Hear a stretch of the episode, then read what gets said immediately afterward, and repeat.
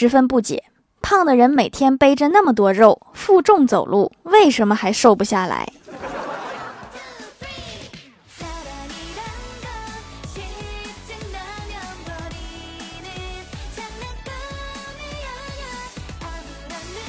？Hello，蜀山的土豆们，这里是甜梦仙侠段子秀欢乐江湖，我是你们萌豆萌豆的小薯条。抱抱你的电水壶吧，一直为你烧水喝，你却只会把杯子捧在手心里。他还不能想不开，不开了你就会觉得他有毛病。好可怜的电水壶。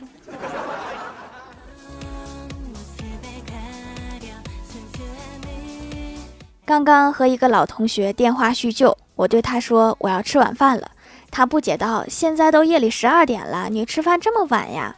我说：“我这边才七点。”同学说：“啊，这么久不见，原来你都混到国外去了。”然后我一愣，接着说：“哎，我家这个破表又停了。”我说：“外面怎么这么肃静？”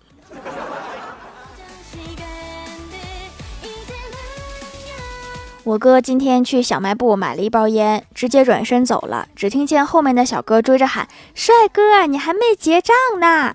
我哥一听，理都没理，开着摩托就走了，心里想着：“帅哥，明显不是叫我。”你这个时候倒是有自知之明了。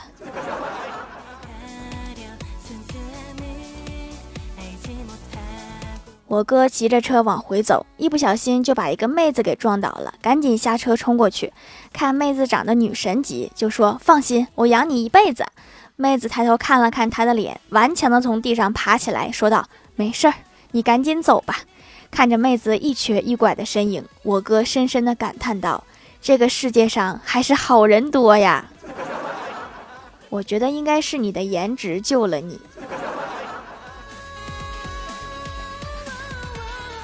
早上起来，袜子死活找不到一只，眼瞅着就要迟到了，只能匆匆穿上衣服出门。到公交站，远远看见公交就要关门了，一个箭步，裤腿里的袜子像暗器一样飞出，打在了门口人的身上。然后袜子上车了，我没上去。那个被打的人惊恐迷糊的表情，我至今难以忘怀。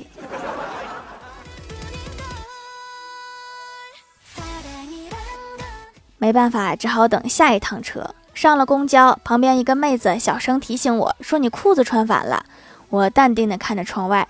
过了好几分钟，妹子又提醒我说：“你裤子穿反了。”我轻微的点了点头，依然淡定。不淡定能咋的？难道我在车上重穿吗？挺有爱心，但是不太聪明。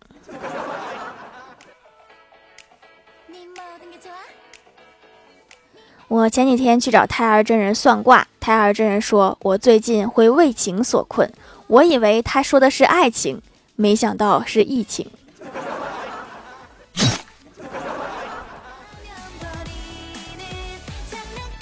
约欢喜出去吃饭，吃完我掏出钱包准备买单，欢喜赶紧起身拦住我说这怎么行？然后一把夺过我的钱包，说我来吧，然后从我的钱包掏出了三百元买了单。你可真行啊！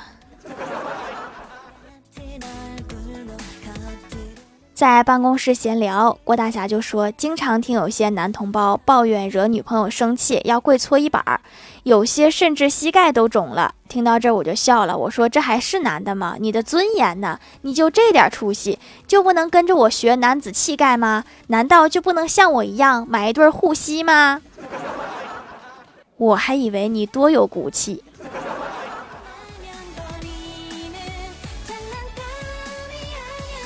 郭晓霞上小学了，今天哭着脸问郭大嫂说：“妈咪，你们天天跟别人说我属猪的，我都数了好几年猪了，我不想再做小猪了，我什么时候才能不属猪呀？”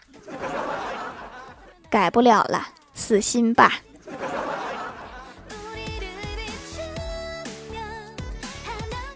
郭晓霞生日那天，郭大嫂给她买了一套小西装，还配了一个小领结。郭晓霞穿在身上特别帅气。小家伙在镜子前各种显摆，然后突然很神秘地对郭大侠说：“爸比，你说我穿西装是不是显得年轻了一点呀？” 你才上小学，你还要怎么年轻啊？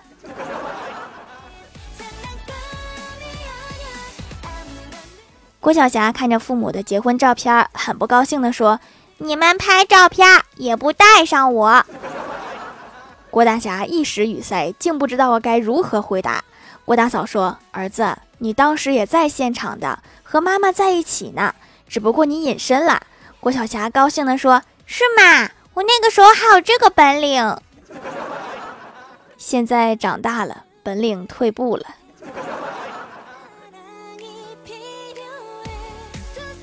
我发现我这个人不太会买东西。前几天在古玩城买了一块精品和田玉，今天让人鉴定了一下，结果是假货。世风日下，人心不古啊！我现在想去退货，不知道那十块钱还能退给我吗？这老板不会连十块钱都骗吧？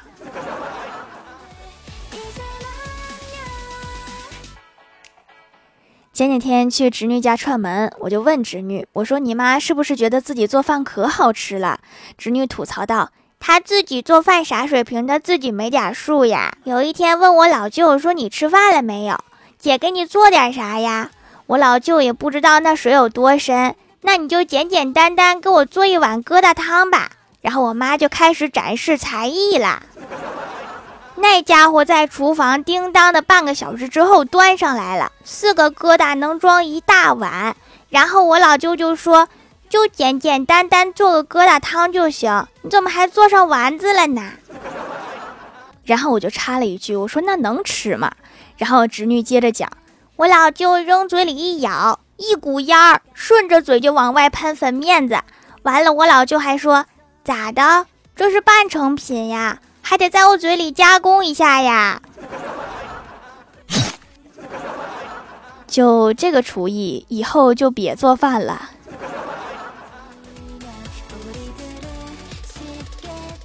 昨晚我爸摸了一宿麻将，一回来就抱着我哥哭诉道：“说儿子呀，儿子，爸爸对不住你呀，爸爸把你给输了。你等会儿就收拾收拾衣服，去你周叔叔家做上门女婿吧。”这是变相催婚。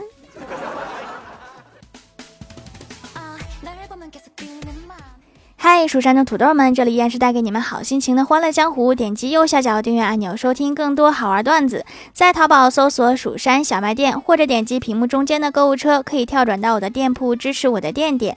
在微博、微信搜索关注 “nj 薯条酱”，可以关注我的小日常和逗趣图文推送，还可以在节目下方留言互动，还有机会上节目哦。下面来分享一下听友留言。首先，第一位叫做坤坤，你太美。他说：“给条盖楼啦，给条盖楼真的太难啦。”我就复制了一下，他就跟我说：“请勿发重复信息。”然后呢，我就多粘贴了一个点儿，他就跟我说：“发送评论太频繁。”我真的是无语呀，到底应该怎么盖楼呀？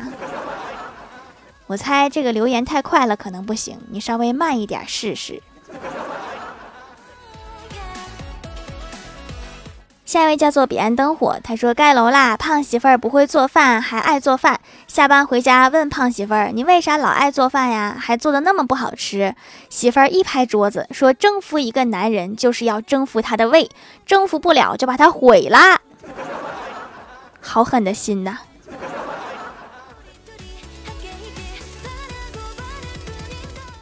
下一位叫做大白菜馅狮子头，他说条姐，我给你讲一个。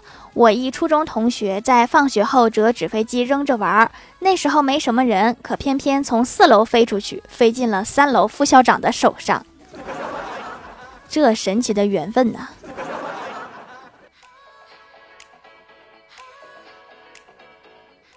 下一位叫做沙雕的懒骷髅山斯，他说跟发小在屋外玩火，我拿了一堆卫生纸，然后发小用板砖把卫生纸给围了起来，围的老高了，然后我点了一根火柴扔进去，噌的一下就上来了，但是火苗越来越大，眼看烧到旁边的树，我情急之下掏出了一本《博人传》盖在了火上，然后火一下就灭了。啥意思呀？没看懂。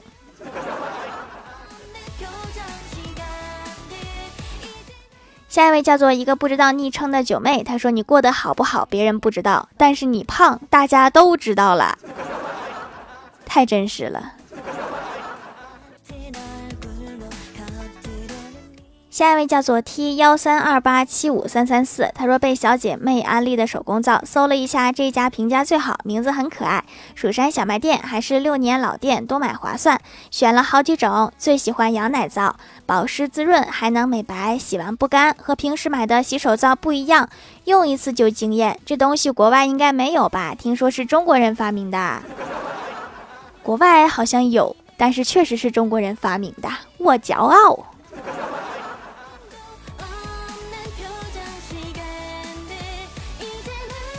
下一位叫做薯条酱，别拖鞋，自己人。他说：“郭大嫂说不开心，想骂人。”郭大侠说：“那你狠狠的骂我，你就开心啦。”郭大嫂说：“我还要再强调一遍吗？我只想骂人。”郭大侠心想：“老婆对我真好，就算不开心也不忍心骂我。”好像已经骂了。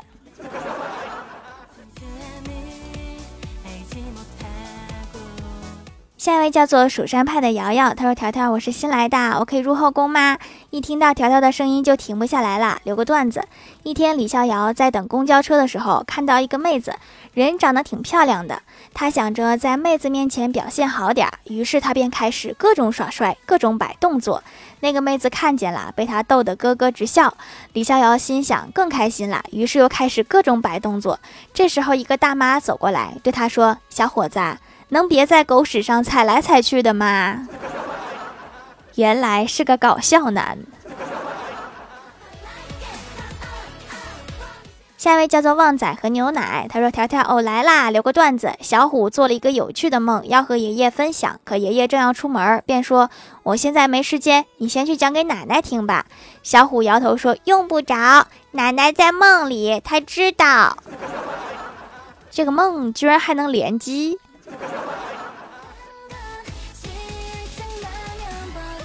下一位叫做薯条的老干妈，她说盖楼薯条一定要读啊！段子一条，有一天我问闺蜜，你今年的目标是什么？她说财源滚滚。我说那你实现了吗？她自信的说实现了一半。我说那还挺好的呀。她说我现在只是实现了圆滚滚。哦，那你这是实现了一大半啊。